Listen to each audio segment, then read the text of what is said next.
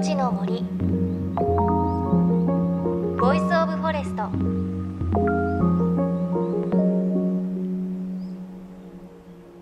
おはようございます。高橋真理恵です。さあ子どもたちの夏休みいよいよ最後の数日になるんですかね。もうすでに学校が始まっているというお子さんもいらっしゃるかと思います。でね毎年この夏休みギリギリになると大人たちは子どもの夏休みの宿題を心配すると思うんですがちょっと自分を思い出してみると毎年この時期は読書感想文と日記が一番残っちゃいけない2つが残ってたなっていうのを思い出しますね。もう今だから言えるのは本当後書き読んで 書いてたなと思ってでもね結局そういうの先生にバレて怒られたりして後々しっかり読まなきゃいけないっていうことがあったの思い出しますね。あと日記もね毎年毎年来年はしっかりやろうと思うんですがねもしかしたら今頃ご両親がお子さんの宿題手伝っていたりもするんでしょうか。まあでも8月最後の週末ですからねなんとかちょっと最後の夏楽しみたいですね。さあ JFN38 曲を結んでお送りします。いのちの森 Voice of Forest。この番組は鎮守の森のプロジェクトをはじめ全国に広がる植林活動や自然保護の取り組みにスポットを当てるプログラムです。各分野の森の賢人たちの声に耳を傾け森と共存する生き方を考えていきます。さあ今週は先週の続きです。森の変わり種植物不正植物のお話その2をお届けします。東京大学大学院教授で植物学者の塚谷博一さんのお話です。カビやキノコと根っこがつながっていてそこから栄養を横取りして生きているという不正植物。光合成をしないので森の薄暗いところでも生きていけるんですが一方でカビやキノコがいっぱいあるような豊かな森じゃないと生きていけません。そして光合成をしないので緑色である必要がありません。私も奄美大島へ行った時にその奄美の森で確かに色が真っ白な不正植物を見たことがあるんですが本当にこう周りが緑の森の中で薄暗い中でポッと白い植物があるのですごく不思議な感じがしました。さあここでちょっと素朴な疑問です。ということはこの不正植物はみんな同じような白い色をしているんでしょうか？塚谷さんに伺いました。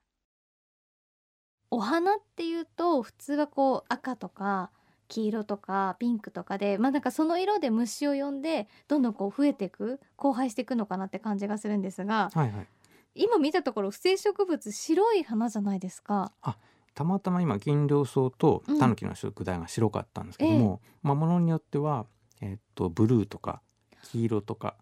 え。ー、っと赤とかいうのもあります。はい、えじゃあ白い茎で周り白いけど花のとこだけ赤だったりってことですか？あんまりそういうなんていうかツートンカラーになることはあんまり多くなくて、うん、えっとしかも茎があんまり伸びることはまあ伸びるやつもあるんですけども、ええ、そんなに多くなくてまあ単色でいることが多いです。ただあのいるところが森の中の奥なので、え、あんまり濃い色だと目立たないんですよね。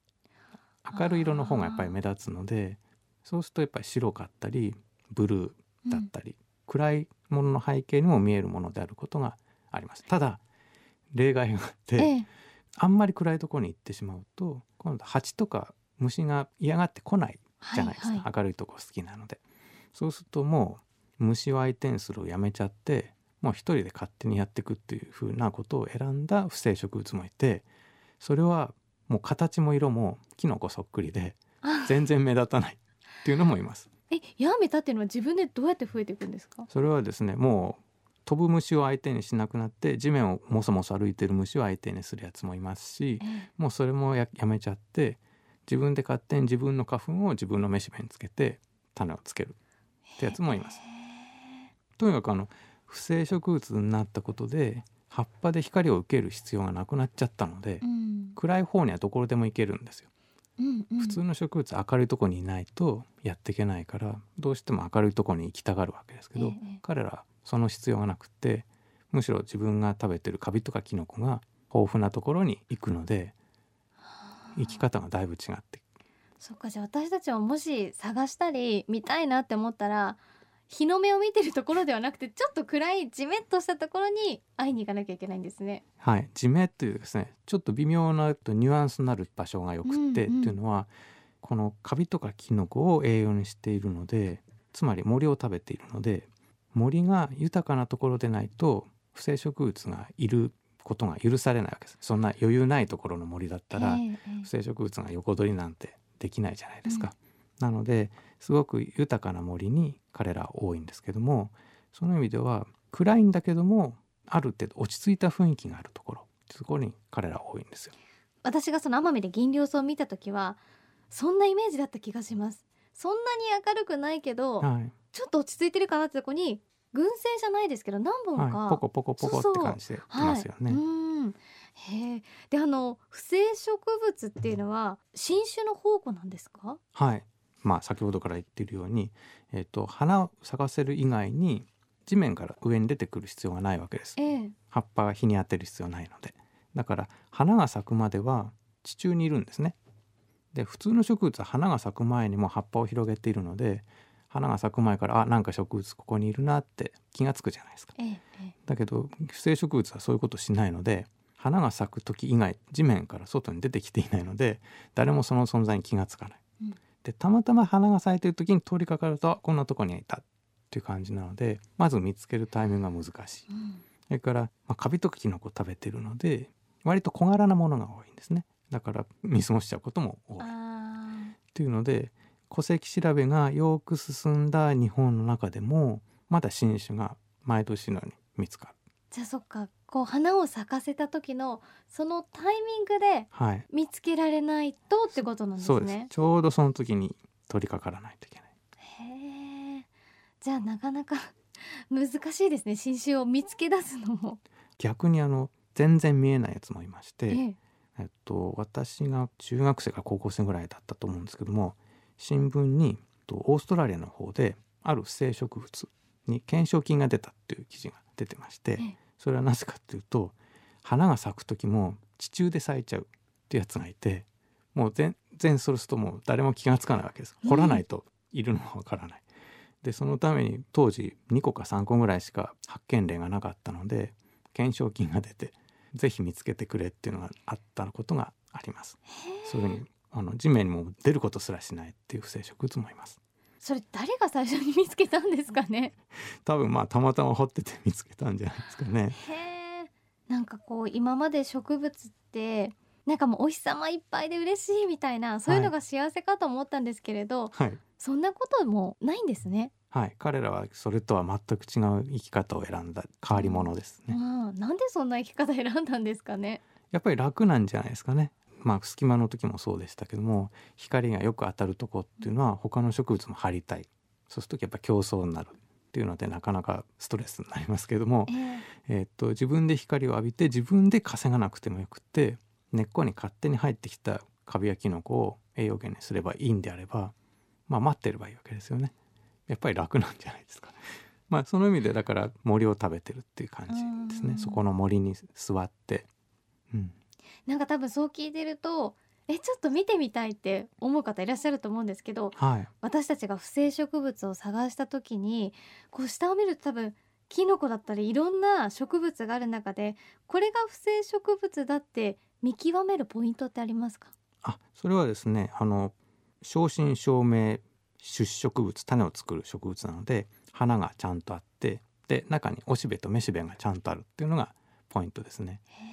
あの銀稜草も別名として幽霊竹っていう、まあ、キノコのような名前が別名としてあってあの実際キノコ狩りをする夏場にキノコ狩りの会があったりすると20人とか30人でガーってやるとですねその後集まってきたのを見ると大概銀稜草が一緒に混じっててキノコと間違って取ってくる人がやっぱりいるくらいなんですけどもやっぱりそこは違うのはやっぱり花なのでおしべとめしべがあるそれでキノコじゃないなっていうのがわかるはずです。なるほど。あの傘がついてるキノコじゃなくて、はい、おしべとめしべがついてるやつは不正植物だと、はい、割と先ほど言ったようにちょっと落ち着いてきたような森の中ですと、えー、まあ銀稜草はさすがに平地だと無理ですけどちょっと丘陵地帯とかに上がってもらうとか、うん、まあ夏山シーズンだったらね、日本アルプスに行ってみようかって山登ってみようかっていう方だったら、中腹ぐらいで割と見ることができると思います。すね、はい、平地でも竹やぶに生えるものとかいろいろいますので。はい、竹やぶもじゃちょっと斜め下に目線落としとけばいいんですかね？タケノコ以外にもいろいろいますから。えー、どんくらいのがいるんですか？竹やぶだと。竹やぶだとですね、コロッとしたまあ数センチから10センチぐらいのサイズのものが、葉っぱの隙間から顔を覗かせてるのが見られるかもしれません。ぜひ探してみてください。ということで不正植物気になった方たくさんいらっしゃるんじゃないでしょうか。本当に一回見ると忘れられないのでぜひチェックしていただきたいんですが塚谷博和さんの本森を食べる植物は岩波書店から出版されています。ということで今朝は東京大学大学院教授の植物学者塚谷博和さんにお話伺いました。貴重なお話ありがとうございました。どうもありがとうございます。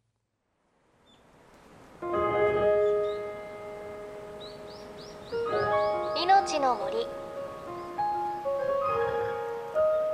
Voice of Forest。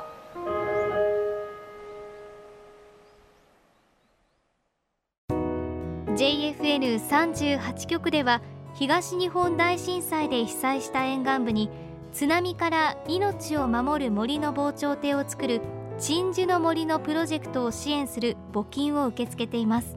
この命を守る森づくりに取り組んでいる AIU 損害保険株式会社では中小企業を災害や事故から守る損害保険のラインナップビジネスガードを提供。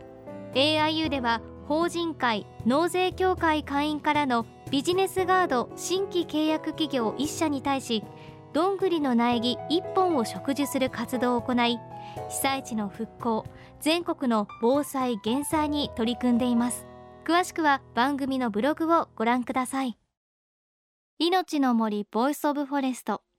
2週にわたって東京大学大学院教授で植物学者の塚谷博和さんの腐生植物のお話をお届けしました。いや腐生植物聞けば聞くほどすごく不思議な植物ですね。でも塚谷先生おっしゃっていましたがカビキノコ森を食べているのでまあ、要はその不正植物がいる森っていうのは豊かな森っていうことなんですよね。あとオーストラリアの懸賞金がかかった不正植物すごいですよね。たまたま掘って見つけたんじゃないかってことをおっしゃってましたがねえ私も懸賞金かかってたら ちょっと探してみたいななんて思っちゃいましたがでもなんでじゃあその地面の中で花を咲かせる不正植物はその森を選んだんだろうとか考えるとちょっと宇宙ってどこまで広がってんだろうみたいな そういう話みたいにちょっとどんどんどんどん考えがねぐるぐるなっちゃう感じがしてしまいますが夏休みの最後もし山とかにお出かけする予定がある方山の中腹あたりに不正植物はちょこんともう地面すれすれに花を咲かせているかもしれません。しかももしかしたら塚谷さんおっしゃっていましたがそれが新種だったりする可能性もあるということです。で私があの奄美大島で見た銀梁草も白くてほんと森の妖精みたいで一回見たらあこれ他の植物と違うなもしかしたら不正植物かもってわかると思うので是非こう山とか森へ行った方は探してみてほしいなと思います。東京の明治神宮の森にもいるということでねこれちょっとどこにいるんだろうって探しながら明治神宮の森歩いてみるのもいいかもしれません。私も東京で見られるならもう一回見たいなと思います。